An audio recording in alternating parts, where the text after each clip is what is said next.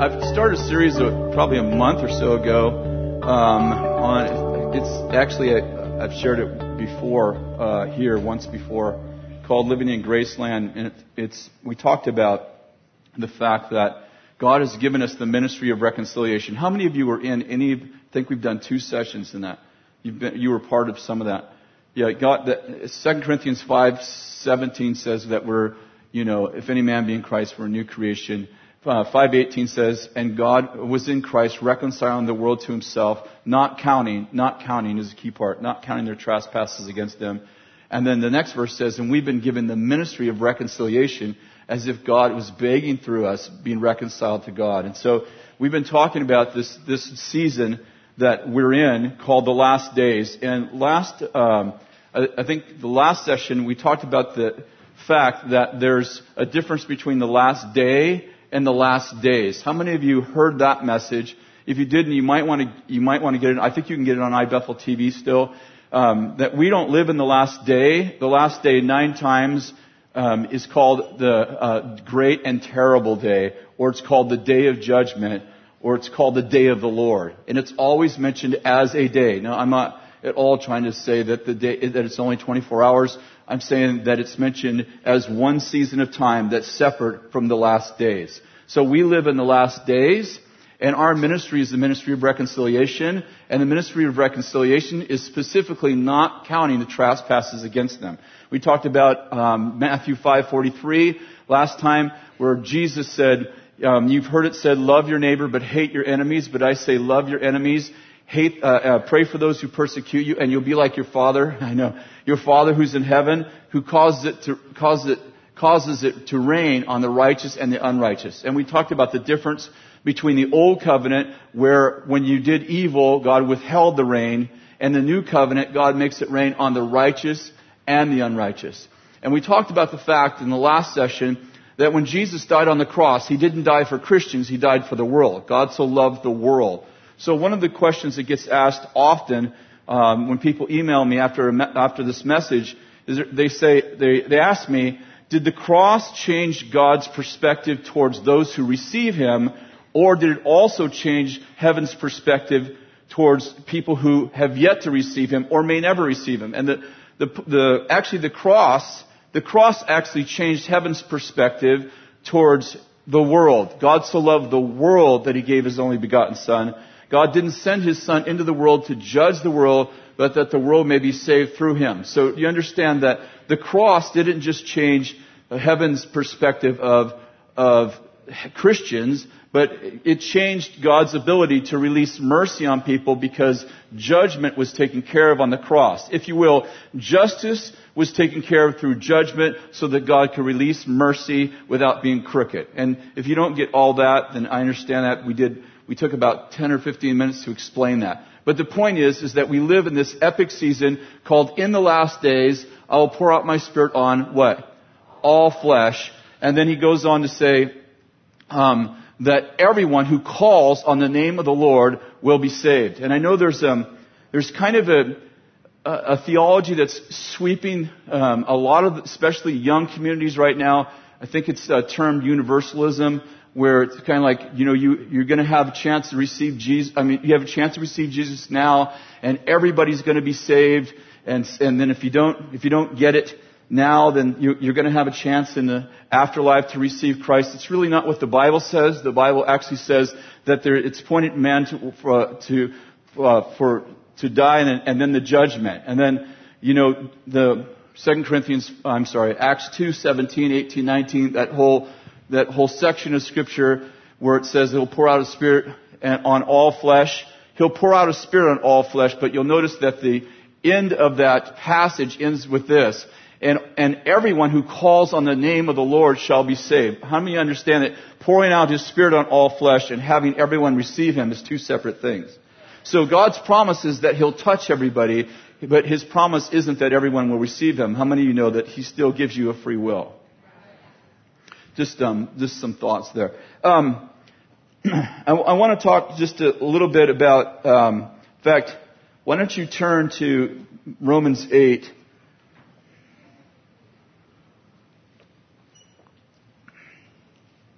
This is actually one of my favorite passages in the whole Bible. And especially, um, how many of you, like, you read a chapter at a time? You're kind of like me. You, mostly you read a chapter at a time. How many of you, maybe I should start, how many of you read the Bible? if you, sometimes, uh, sometimes you don't get the full force of a, a, passage when you read a chapter at a time. Romans is kind of like that. There's a whole, there's a theme that begins at the first chapter of Romans and doesn't end till the last chapter. And I think that sometimes when you read Romans, like, uh, some, I think some, um, I, I, think some books uh, are, uh, I don't know. For me, Romans is so much more powerful when you read it in one setting. But just to pick up a, a few verses, um, verse 14, for all who are being led by the Spirit of God, these are the sons of God. For you've received not the spirit of slavery leading to fear again. How many know that you're not, you haven't received the, the spirit of slavery and what does it do? It leads to, are you guys okay? The spirit of slavery, you have not received the spirit of slavery leading to what? Fear again, but you've received the spirit of adoption as sons, at which we call Abba Father. The Spirit Himself testifies with our spirit that we are children of God, and if we are children, we're heirs, uh, heirs, heirs of God, fellow heirs with Christ. Indeed, if indeed we suffer with Him, so we shall also be glorified with Him. For I consider that the sufferings of this present time are not worthy to be compared with the glory that's to be revealed to us. Now, how many understand that we often read that at funerals? But this is not talking about when you die. It's talking about that perseverance. When we go through trials, how many understand that you receive glory, that you you were born for glory? That you were born as a joint heir of Christ, and everything you go through is, is there to reveal the glory that God has actually hidden in us. For the anxious longing, verse 19 of creation, for anxious, for the anxious longing of creation waits eagerly for the revealing of the sons of God. For creation was subjected to futility not willingly, but because him who subjected it in hope that creation itself would be set free from slavery to corruption into the freedom of the glory of the children of God. what's going on? Creation is trying to be set free from slavery to, uh, to corruption. How many understand that when Adam and Eve, when they ate the fruit, that it wasn't only Adam and Eve that were under a curse, it was creation. The, the curse over Adam was that you will till the ground. In other words, you'll work hard to till the ground like you cultivate it. You cultivated Eden. You cultivated the garden, but now you're going to cultivate the garden, but it's going to yield thorns and thistles. In other words, you're going to do the right thing, but the wrong thing is still going to, the wrong thing is going to happen. How many understand that's a curse? And before you knew Jesus, we were all under a curse. You did the right, you could do the right thing, but the wrong thing still happens. And the Lord released us from the curse. He went, when we received Jesus Christ, you got released from the curse. Jesus died he, he died on a tree, Galatians 3, and it says, cursed is everyone who dies on a tree. And so when Jesus died on the cross, He died on a tree, He released us from the curse uh, of, of creation. He released us from the curse that happened in the garden. And do you understand that, that creation itself is waiting to be released from the curse? Are you with me? And did you notice that Jesus said that the gospel, he said, preach this gospel to every what? Living creature. That creation itself is, needs to be saved, if you will. It needs to be redeemed from the curse. And I, I, I actually believe, in fact, uh, it's in uh, 2 Chronicles 7.14, we read it quoted often when we're praying for our nation. Um, um, I almost said, Our Father who's in heaven, hallowed be your name. That's not the one though, but it's a good one. That's a good one too. It, if my people who are called by my name will humble themselves and pray and seek my face and turn from their wicked ways, I'll hear from heaven, forgive their sins and what? Heal their what? Their land. Heal their land. Why does the land need to be healed? Because it, it cursed under the, under Adam and Eve and it was, is relegated to futility, that, that means, it, it means, uh, it means without purpose. Creation became purposeless when Adam and Eve lost their relationship with God. And so creation is crying out to be released from corruption, from slavery to corruption into the freedom of the glory of the children of God. Verse 22, for we know that all creation groans and suffers the pains of childbirth until now. And so creation itself is groaning and it says that it's, that it's having child, childbirth pains, if you will. And it's, what is it trying to do? It's trying to release the glory of the children of God so that it can be free from slavery to corruption. In other words, creation is enslaved to corruption.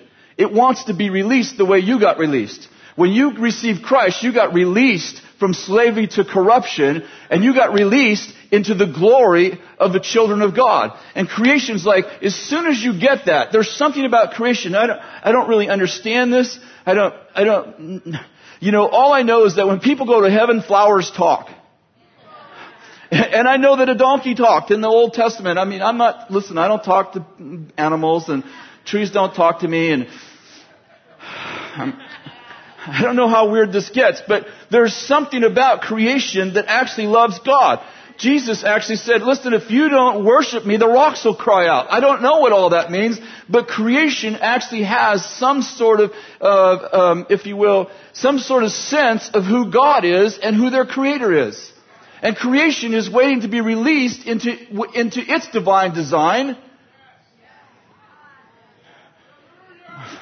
I, I, you know, do you know that the first, this, this, the first command was be fruitful, multiply. The second command was to take care of the earth.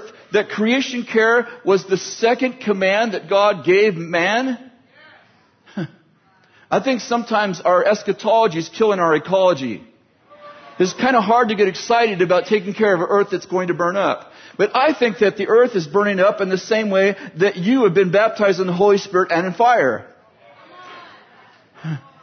And the way that you received, you became a new creation, this is just my thoughts. These are not the thoughts of our sponsor. This is my thought. How many of you understand that you became a new creation in Christ and old things have passed away? Revelation 21 says that I saw a new heaven and a new earth for the old, for the first heaven and the first earth had passed away.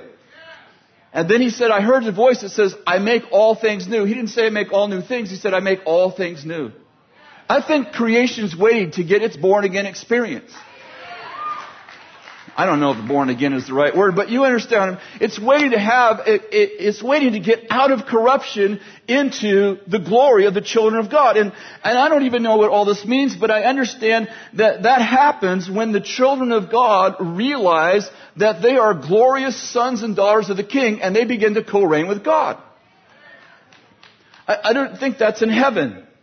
The way I read this is that this is what creation's waiting for. It's urging, it's, it's groaning, it's suffering birth pains. It wants to release you into your God-given destiny as co-reigners with Christ. As sons and daughters of God. And the, you, the result in you is that you no longer are a slave to fear. If you live in fear, you're, you're serving the wrong spirit. Can you see that? For all of us who are being led by the Spirit of God, these are the sons of God. You have not received the spirit of slavery leading to fear again.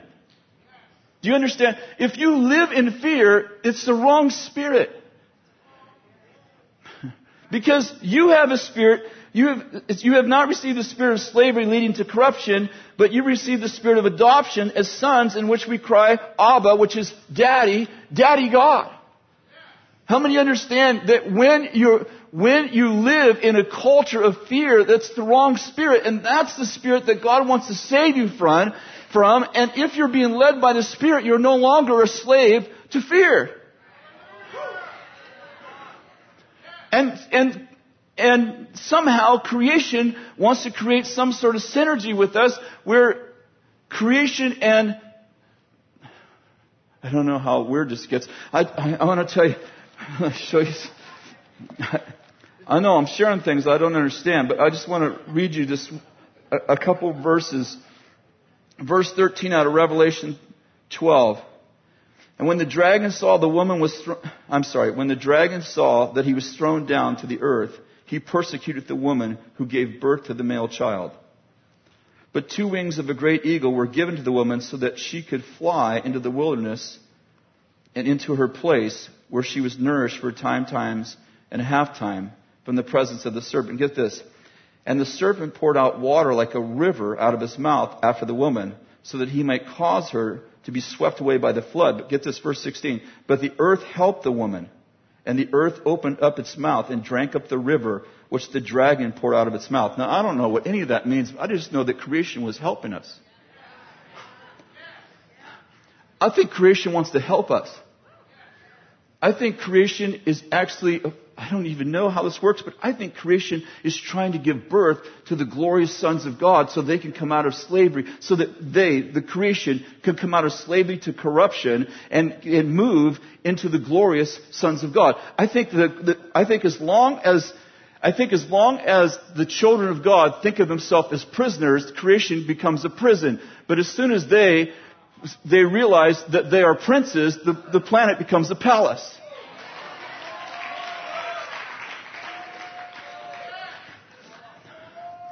And so I believe that creation wants to help the children of God.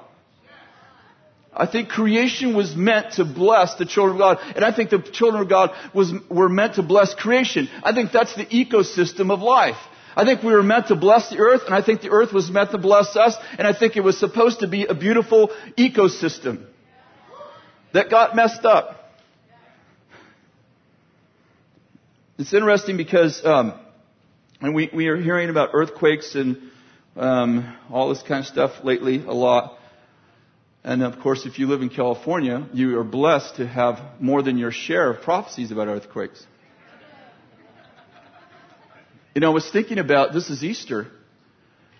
I was thinking about the earthquake. In fact, um, why don't you turn to Matthew 28?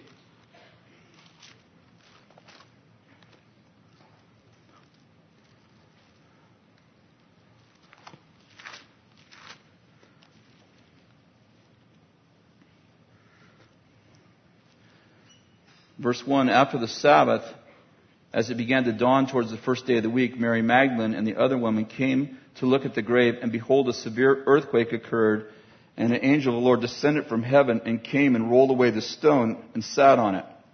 And his appearance was like lightning, and his clothing was white as snow, and the guards shook for fear, for fear of him, because they and they became like dead men. And the angel said to the woman, Don't be afraid. Did you notice? He didn't tell the guards, Don't be afraid. He told the woman, Don't be afraid. you be afraid. You are sons and daughters of God. Don't be afraid. I just thought it was interesting that the first earthquake mentioned in the new covenant actually rolled away the stone and created and, and helped Jesus come out of the tomb. Uh, and it just kind of relates to Romans 8, if you will. That, that, that, you know, that the, that the earth is actually groaning, is having birth pains. In fact, um, Matthew 24 said, talks about, Jesus said there'll be earthquakes, there'll be famines, and these are just birth pains. And the next time there's the, the, the next time, I mean, the time, the first earthquake after Jesus spoke that actually released Jesus from the tomb. Well, I don't know. It, it worked with the Lord. You know what I'm trying to say. Could he got out if there wasn't an earthquake? I don't know, but there was one. I thought that was pretty cool. And the next earthquake is in um, Acts chapter 4, and they're praying for boldness, and it says, and the place where they were praying was shaken. That's a good earthquake. And the next earthquake was in um, Acts 16 in verse 26, and it was a jailhouse rock. You remember that? It says the foundations of the, pris- of the prison were shaken and all of their, all of their bonds fell off. How do you tell an earthquake that's from God? It releases resurrection life. It releases freedom over prisoners. That's just a good word, actually. Are you with me? I think that, yeah.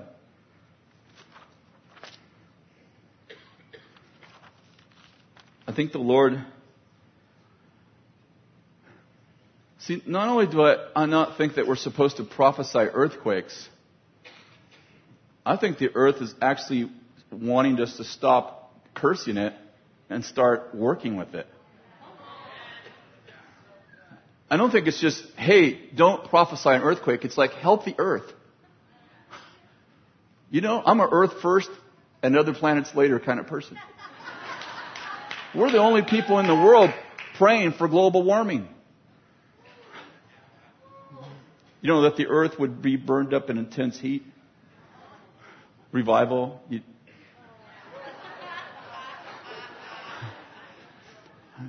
Actually, Thessalonians says the elements will be burned up in intense heat. The word elements there, everywhere else is interpreted in elementary principles. That the elementary principles will be burned up with intense heat. That's a good word, too. Anyway. Um, I think that I think we're um,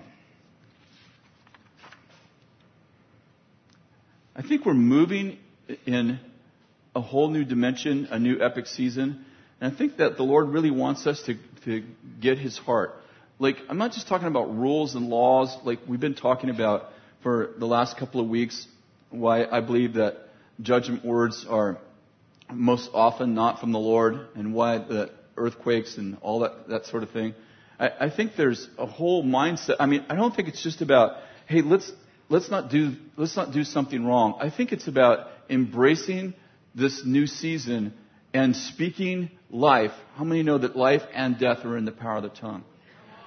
And uh, when the when Jesus was trying to uh, pass through, um, when he was trying to pass through uh, um, Samaria, I'm sorry, trying to pass through Jerusalem to go to Samaria, they wouldn't let him pass. The, the Jews wouldn't let him pass because he was going to Samaria.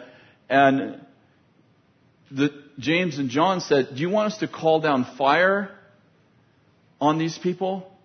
And Jesus turned to him. He says, You don't know what spirit you're of. Like, you, you have, you've misunderstood the spirit of what I'm doing.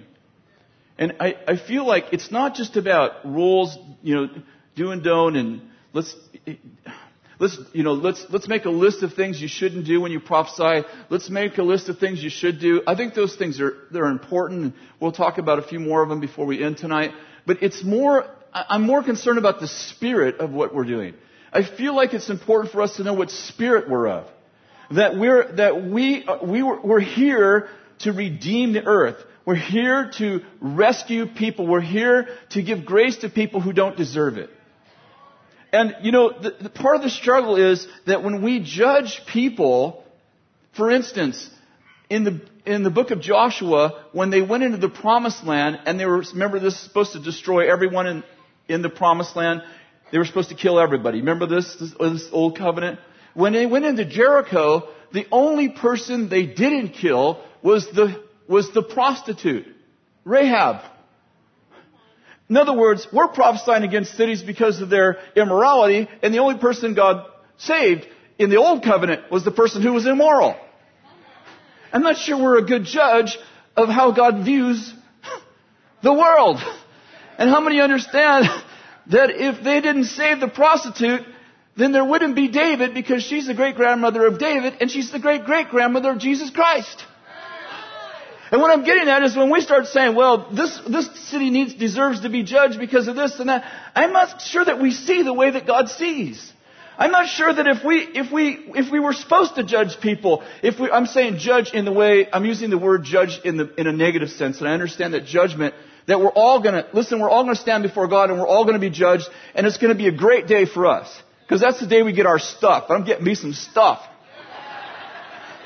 So I'm using the word judgment in a negative sense right now, and I'm saying if we were supposed to judge, if God said, listen, I want you to go ahead, judge the world, and when you see something evil, just, just bring down, call down fire, an earthquake, you know, uh, you can uh, cause a tsunami if you want, a hurricane, be creative, just do whatever you want, just wipe out people who are doing stuff wrong. I'm not sure that we would get the right people dead.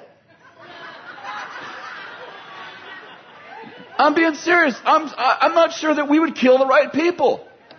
If God said, listen, I am going to put, listen, I want you to make judgments about people, and listen, when you see that cities are really bad, I want you to go ahead and wipe them out.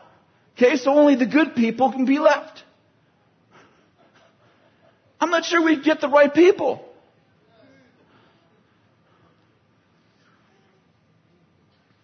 I don't know if you got that part.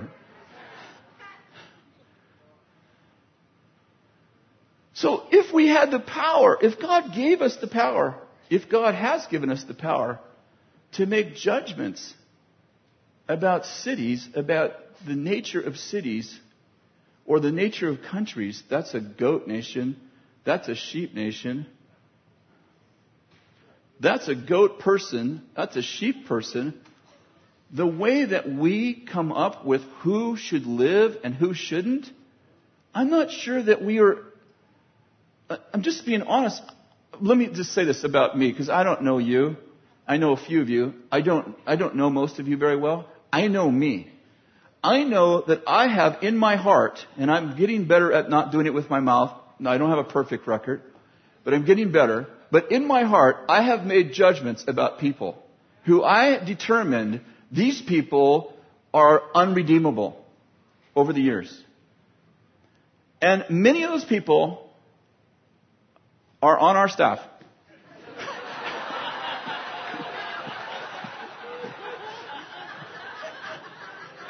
and many of those people are rocking the world.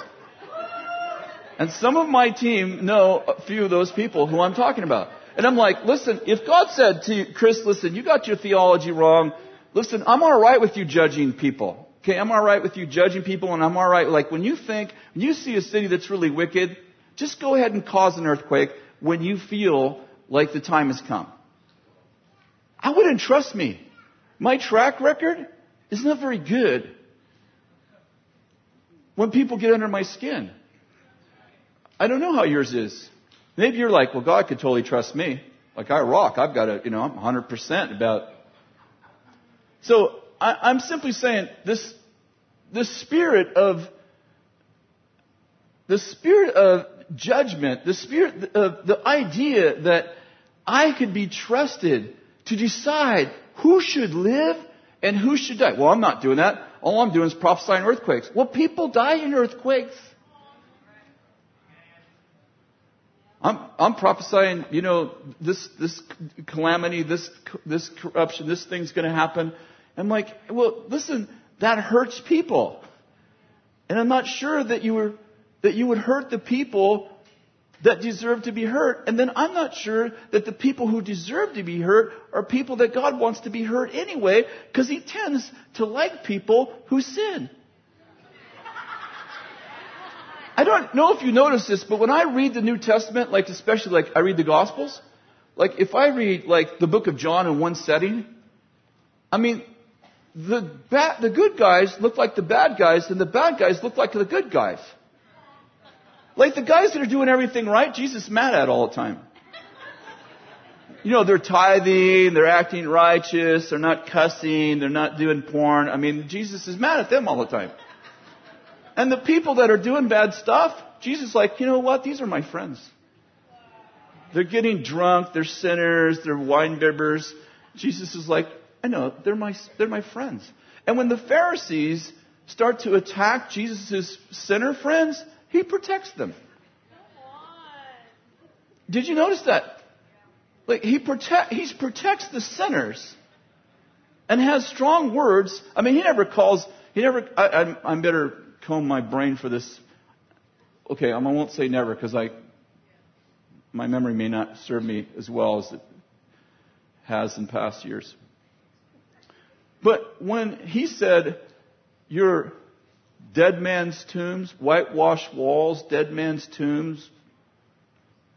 I mean, he wasn't talking to like the prostitutes. He was talking to the leaders of the church.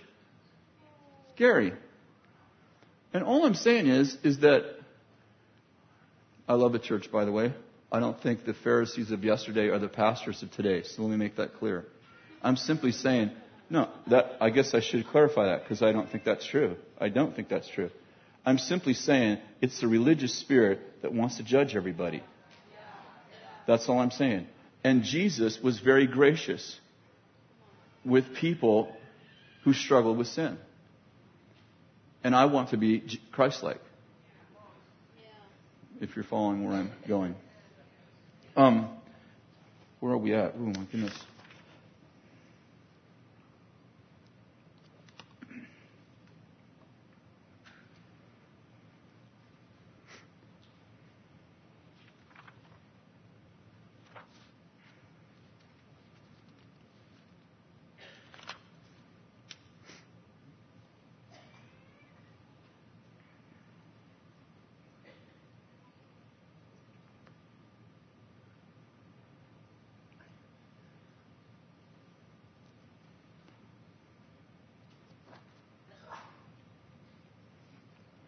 I, want to just give you a couple of hints um, about negative prophetic words. How many of you ever got a negative prophetic? I don't mean you gave it, but you got negative stuff. How many of you ever got negative stuff? Okay. Um, I'll, I'll say this: I've never met a prophet, a prophetess, or a highly prophetic person who didn't get negative stuff. And and I've actually never met one that I didn't feel like that oftentimes got negative stuff from the Lord. So I want to talk a little bit about that for a few minutes, and then we'll we'll end. Um, why, what do I do? First of all, why do I get negative prophetic words? Well, sometimes 2 Kings chapter 6, let me just read it to you quickly. Sometimes the Lord is revealing the plans of the enemy so that you can intercede and keep the problem from happening. And a great example is in 2 Kings chapter 6, verse 8. It says, The king Aram was warring against Israel, and he counseled his servants, saying, In such and such a place shall we, shall we make our camp.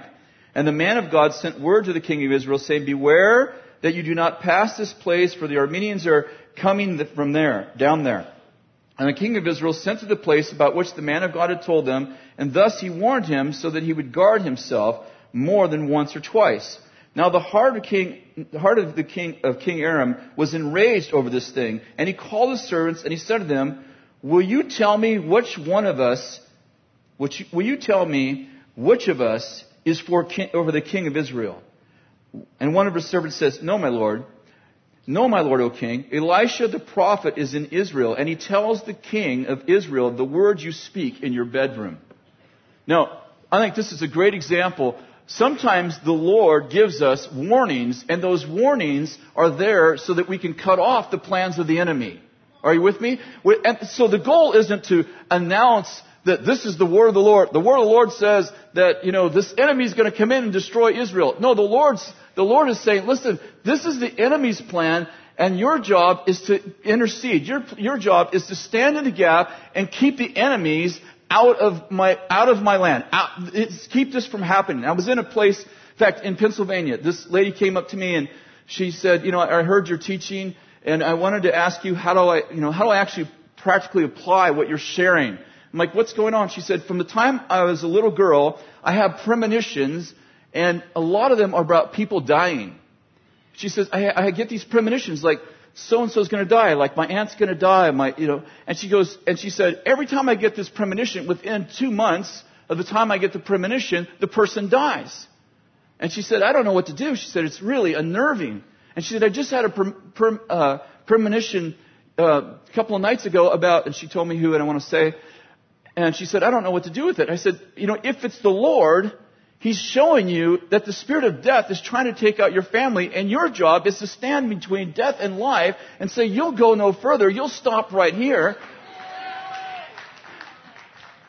I said, the only, only way the Lord would ever tell you that He's gonna, uh, that, that, um, that He's gonna take, I said, why would the Lord tell you He's gonna take someone's life? Is He like, hey, um, Let's, let's do what they do in the movies, you know. I'm going to tie you up and kill your family. You know, it's one of the tortures. It's like, is God going to say, to you, hey, watch this. I'm going to kill your mother.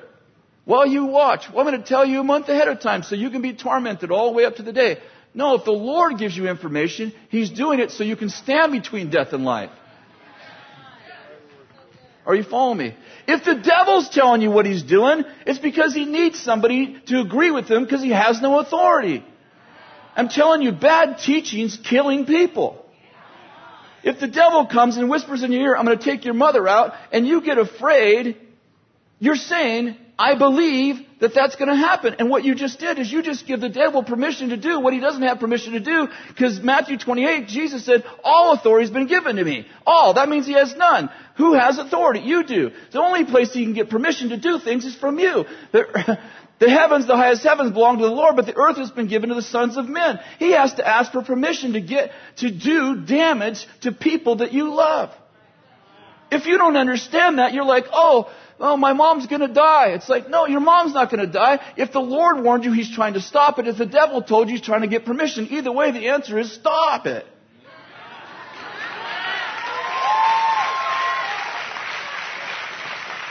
Let's make it really simple, okay? Most of us, you know, I don't think Christianity should be complicated. Still, kill, destroy, devil.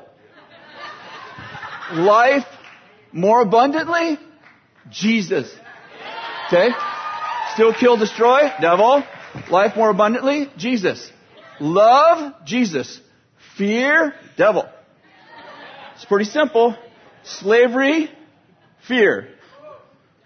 Freedom, love. Jesus, devil. I know, I know. This feels really simple, but it gets really complicated when you get all this prophetic stuff going on. Okay, let me just give you, is it okay if I give you a couple more? Exodus 32 and Genesis 18 principle. Um, and I'll just tell you those two stories. Exodus 32 is where the Lord comes to Moses. The, the, Moses is on the mountain, and when, while he's on the mountain, you know the story. The children of Israel have managed to build a golden calf. How many of you read that or you've seen the movie? And Moses, and God says to Moses, man, I'm so sick of these stubborn, stiff-necked people. And he said, listen, here's what I want you to do. I want you to go down there, and what I'm going to do is I'm going to kill all these people. I'm going to kill these people, and I'm going to make you, I'm going to make out of you a great nation. That was a prophetic word to Moses. Actually, it was face to face conversation. It was a level deeper than a prophetic word. What does Moses do? Moses says to God, listen God, these are your people whom you led out of Egypt. Okay, let's make this clear. First of all, these are your people. Secondly, you made a promise to Abraham, Isaac, and Jacob that you would take these people and take them into the promised land. Okay, you made a covenant with these people. So turn away your anger from your people, whom you led out of Egypt. And the next verse says, so God changed his mind about the harm that he would do to his people. That's, that's a powerful message. But what's the point? In fact, let me just give you one more. Genesis 18 is where God meets Abraham um, at Sodom. Do you remember this story?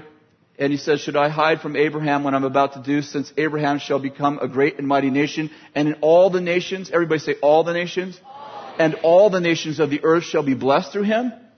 And then he begins to talk to Abraham about destroying Sodom. Do you remember this story? and Abraham's a, a very good Jewish businessman, and he says to God, hey, it's not right that you would destroy the righteous and the wicked together. Think through this. Far be it from the judge of heaven, he says, that you would destroy the righteous and the wicked together. It's not in your nature to destroy the righteous and the wicked together. It's not, it's not in your nature to treat the righteous and the wicked the same. This Old Testament guy knew this. And so he says to God, listen, if there's 50 righteous, and you know the story, 50, 40, 30, 20, down to 10. And finally, the angels carry Lot out and they destroy Lot and his family and they destroy Sodom. And you, you know that story. But here's my point. Sometimes when God prophesies to us, He's testing our heart rather than determining our destiny. Let me just say it one more time. Sometimes when God's prophesying to us, He's testing our heart rather than determining our destiny. In other words, sometimes God goes, I'm going to kill these people. What do you think about that? And you, you go, no, no, that's not a good plan. God goes, I got me a leader. I don't know if you pass the test when you go, good plan. Get them. I actually, this is, I, I'm, I, I'm partly joking here, but I wonder how many times God's looking for a world leader and finds someone to agree with the accuser and goes, can't help with, that's not the right guy. We need to keep looking. We need somebody that when I call for judgment, he calls for mercy, then I know he's got my heart. We, we have to change the way we view prophetic ministry. You know, Paul gets tied up with, uh, by the prophet uh, Agabus. Do you remember this? Ties him up with his belt and says, "This is what's going to happen to you if you go on. This, listen, you're going to, you're going to, the Jews are going to blind you and they're going to turn you over to the Gentiles." And and Paul says this: "Why are you weeping and breaking my heart? I am ready to not only be bound, but I'm I'm ready to die for the sake of Christ." Now, the prophet says, binds him up and says, "Don't go." And Paul goes, Oh, I know I'm supposed to go. I already got a word I'm supposed to go. Thank you for the information. In other words, he's processing prophecy different than we do. We think God said it, it's going to happen. God said it, doesn't want me to go. God said it, he's going to destroy. I wonder how many times God's looking for interaction like friends talk to friends as opposed to interaction as slaves talk to masters. I have the sense that the Lord's looking to be influenced. Is this too deep? I have a sense that the Lord is looking for interaction more than He's just looking for, I don't want to say raw obedience because I know the Lord wants obedience. If you don't obey, you know, Romans says it, it, that you're slaves, you were slaves to sin, now you're slaves to Christ. And how many understand that when you come to Christ, you come first as a slave, move into friendship, then move to matrimony? So I don't want to say that we're, we have permission to disobey. I'm saying that we have permission to interact with God. And then I wonder how many times we hear something negative that it's an invitation to friendship. I think we have a single dimensional way that we view prophetic ministry, and I'm wondering if the Lord wants to open up new dimensions to the way we interact with God so that we move out of slavery and into sonship, and we actually have influence with God so that when God speaks to us, we can say, well, Lord, how about we do it this way? And it isn't that God's like, it's not like God didn't think of that, like in the days of Moses. It wasn't like God was saying to Moses, man, whew, I've been around a long time. I forgot about that covenant I made with Israel. Boy, you saved me. I'll tell you, I'm glad I born you, boy. So I, I don't think, uh, you know, do you understand that God could outthink you with half his brain tied behind his back? God doesn't need you. Listen, He doesn't need me. God doesn't need me. He born you because He wants you. He loves you. He wants to have a relationship with you. born Jason.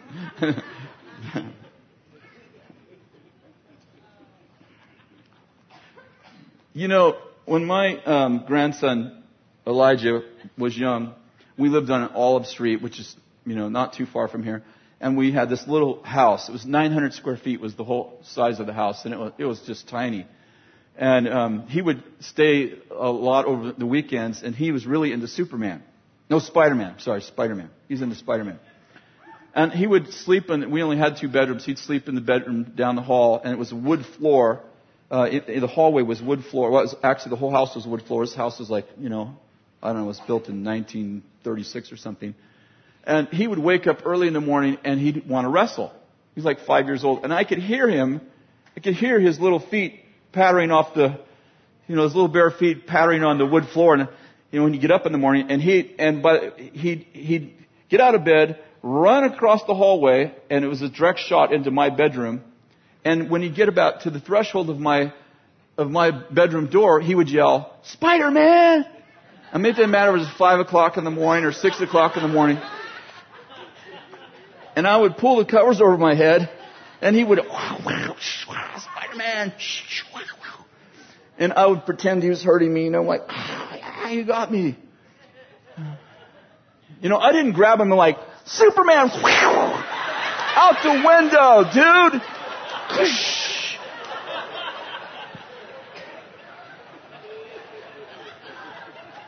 You know what humility is? It's restraining your strength. I restrain my strength so I could have a relationship with my grandson. So he'd come after me and he, like, you know, he's like, he'd hit me as hard as he could. I'm like, ah, you think that's hard? Watch this! And when you wake up from that, there's this one.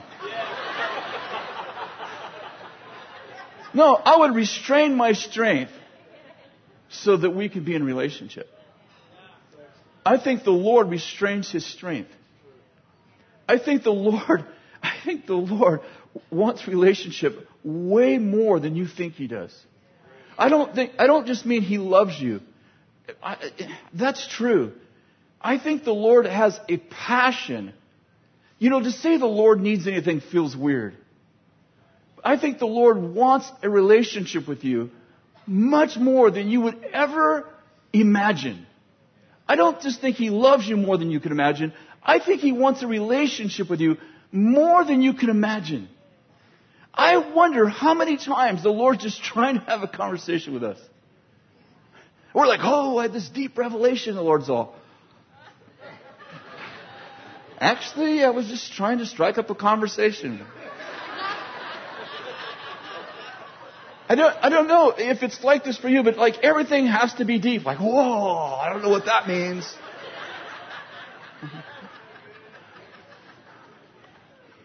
I love that blue shirt. Whoa!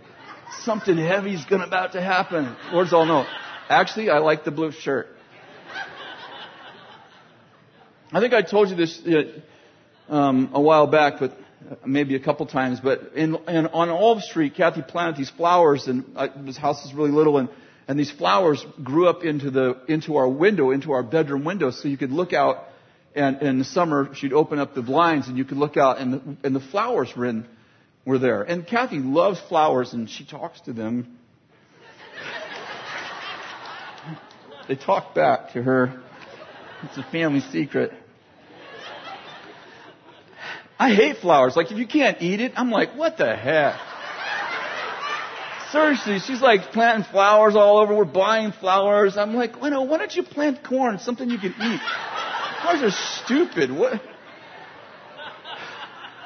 So one day in that same little house, I'm looking out the window. It's a summer day, and the flowers are like, yeah, you know, they, you know how they turn different time, and I don't have any idea, but they're like turned towards the window, and they're like, oh, they're like taunting me, like different color flowers, like, here we are. Mama planted us, spent your money. can't eat us, can't eat us. And I'm looking out the window, and it's a Saturday morning. I'm looking out the window, and I, and I had this thought flowers are stupid. And the Lord says to me, interrupts my thoughts. Do you ever have it happen? You're just kind of thinking the Lord interrupts your thoughts? I know it's the Lord because I would never think like this. The Lord says, You know why I made flowers? And I'm thinking, Oh my goodness, this is, He's going to teach me about the ecosystems of the universes.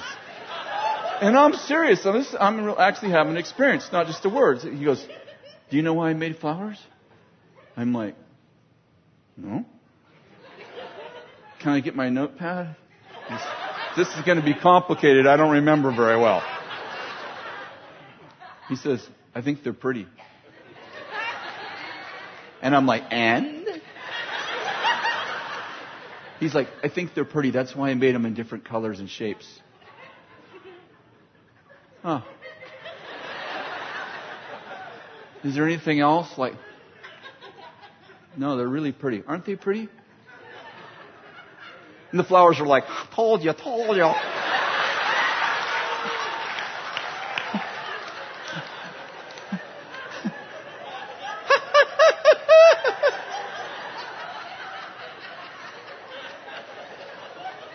That's right. I'm like, keep it up and turn the irrigation system off and see how he laughs last. I think they're pretty. You know, Romans 1 says God's invisible attributes, his eternal power, and divine nature are clearly seen in what God made. That means some of you could just be pretty. You might just be walking around like, why was I born? You're pretty. and you're running around trying to have a career. God's like, I just made you to be pretty. I don't know if that's true, actually.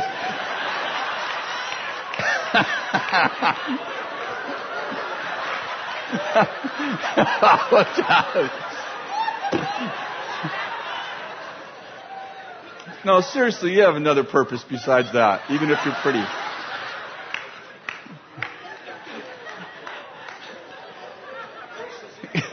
Guys are like vegetables and girls are like flowers. This is getting worse. This is... But it does tell you about the nature of God that God made things just because they're pretty. And He made flowers because He thinks they're pretty. Think about that for a minute. Like, He made flowers because He thinks they're pretty.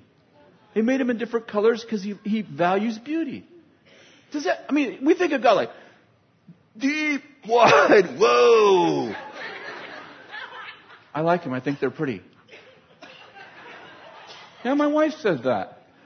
God, that's the, that's the, that's the, so the woman's side's coming out in you. Okay, well,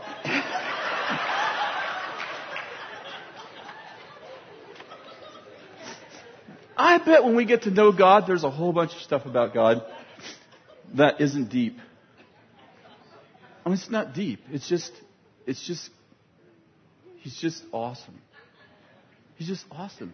He just likes, he just likes pretty stuff. He just likes friendly stuff. And I just wonder how often God speaks to us that he actually is just looking to have a relationship with us. And if you're anything like me, like I think that God doesn't speak to me unless it's going to be like, Paul, earth shattering, get a notepad, record this, definitely make a tape series out of it. And um, and I think that the Lord wants to change His relationship with us. This really, this message is really about creation wants to agree with us. He wants creation wants to help us. We're supposed to help creation because ultimately we were born for glory, and ultimately we were born for friendship with God. And I'd like to just encourage you. I feel like more than anything that we have an invitation to a deeper sense of influence with God. And God gives influence to people he can trust, just like you do. Actually, it's not that complicated. You give influence to people you can trust. When people make good decisions, you trust them more. When they make bad decisions, you trust them less. It, true? When they make decisions like you would make them, you trust them more. When, you, when they have your heart, you trust them more. And I think that oftentimes God gives us tests to see where we're at in our ability to influence, eh, in His ability to release more to us, and our ability to think like Him. And sometimes we fail those tests, sometimes I think because we're just too serious and too deep. And sometimes the Lord, I think sometimes the word of the Lord is just like lighten up, love people, be kind to people. If they're not kind to you, be kind anyway. Love people who don't like you. You'll be like me. Be kind to people that aren't kind to you, because then you'll be like your Father in heaven. And Jesus said it this way If you love people who only love you, then what do you do any different than anyone else? Everyone loves people who love them. But the way people will know that, that you're mine is that you have love that, that comes from a source so that you don't have to reflect what somebody gives you because you have a source to give it when they don't have it to give. And so, you know, and love and, and love looks like something. So it's really hard to want people to hurt, die, suffer, any of those synonyms, and say, I love you. You know, sometimes our children go through things that they bring on themselves. I'm trying to say this discreetly, but sometimes our children go through things that they bring on themselves through bad choices. And I don't know a good father or a good mother who doesn't want that, them to not reap what they sowed. I know my kids have made bad choices. I have. I've made bad choices. But I'm just talking about as a father, at times, that they've made bad choices. And my prayer is, Lord, step between the sowing and reaping. Because I do not want them to get what they deserve. I don't know a good father who doesn't do that. I don't know a single father who doesn't, you know, a, a really good friend of mine, um, just really recently, their son um, uh, did a, a very violent crime and hurt somebody really bad. And thankfully, the, the person didn't die. And just real recently, the sentencing was just real recently, and uh, a bunch of my family were there at the sentencing to support the mom and dad of this of this young man. And guess what mom and dad wanted? Mom and dad wanted mercy, even though they knew their boy was guilty. Why? It's the nature of motherhood and fatherhood. There's just something wrong when we when we want when we don't want mercy for people when they even though they don't deserve it. Are you following me? I, I don't, you can you can just you know you can argue the scriptures till you're purple, but there's just something wrong when your neighbor is an idiot and you want him dead.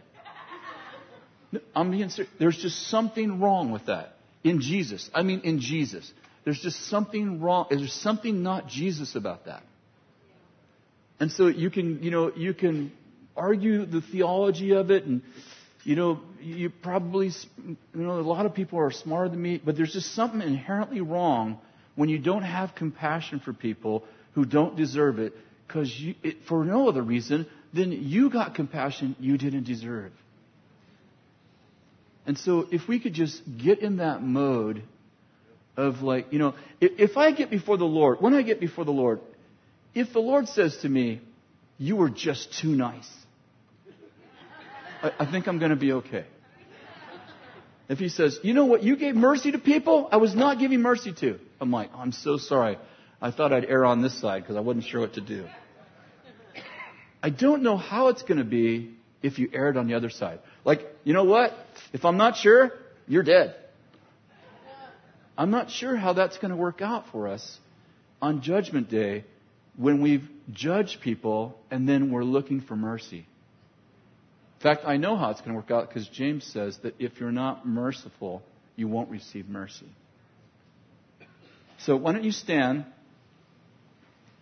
we'll end this marathon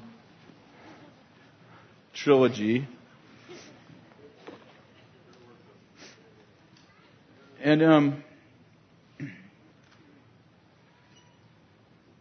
you know, uh, twice we've ended these messages by praying for California, Japan, praying for the nations.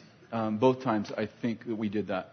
I, I feel like we're supposed to pray for people who have a judgmental spirit and don't know it. Like they don't know it. I'm like, I'm not judging them. I'm like, they just don't know it. And I was definitely one of them for many years. And let me just be honest. I don't prophesy judgment. I still think about people who deserve to be punished. And sometimes my team has to be the ones that go, I don't think you're practicing what you're preaching there. Like that judgment thing's still happening in you. Uh, you're just not calling it prophecy anymore. I'm like, uh, that's, that's not good either, right? We're not just talking about prophecy. We're talking about judgment in general. The inability to be redemptive towards people. That's what we're talking about. And I, I want us just to grab hands right now, and I want us to pray for people who are struggling in this area, and I want us to, I want there to be a revelation. You know, when the, James and John said, Do you want us to call down fire? The Lord spoke to them and said, You don't know what spirit you're of. Like, you don't get it. You're not understanding what spirit you're of. And, and the Lord corrected them, if you will. The Lord corrected them. And you'll find out that it was James and John who did that. You remember that? It was James and John who did that. And you'll find, you'll find John later on uh, he's called the disciple whom Jesus loved. And the whole Spirit, it, you can see the shift that happens in that young disciple towards the end of the Gospels. He's laying his head on the breast of Jesus. Uh, if you will, metaphorically, he's listening to Jesus' heart now. The Lord said, You don't know what spirit you're of. Listen, what are you doing? You don't know what spirit you're of. And what does he end up doing? He ends up laying his head on the heart of Jesus. And for years after that, he's called the disciple whom Jesus loved. you can make a shift. I believe people can make a shift. I think that, that God wants us to make a shift. People that once called down fire can become people who lay their heart, lay their head on the heart of Jesus. They can make a shift. Are you with me? They're not doomed to like, this is the way you think and you're like that forever. Like they can, they can understand that flowers are pretty. So us to pray for people in that mode. I'm talking about Christians right now. And I'm just, I'm going to actually just lead you. I normally have you pray, but I have something in my heart I want us to pray. And if you'll just make agreement with me, that would probably be good right this minute. Father, I thank you for flowers. I thank you for flowers. it reveals your nature, uh, that you like beauty and, and that you want, you love friendship and you're inviting us into deeper levels of influence. And you're testing us, God, to see if we're actually, if we have your heart, if we, if we're, if we're like David, if we're, if we're, if we're men and women after your heart.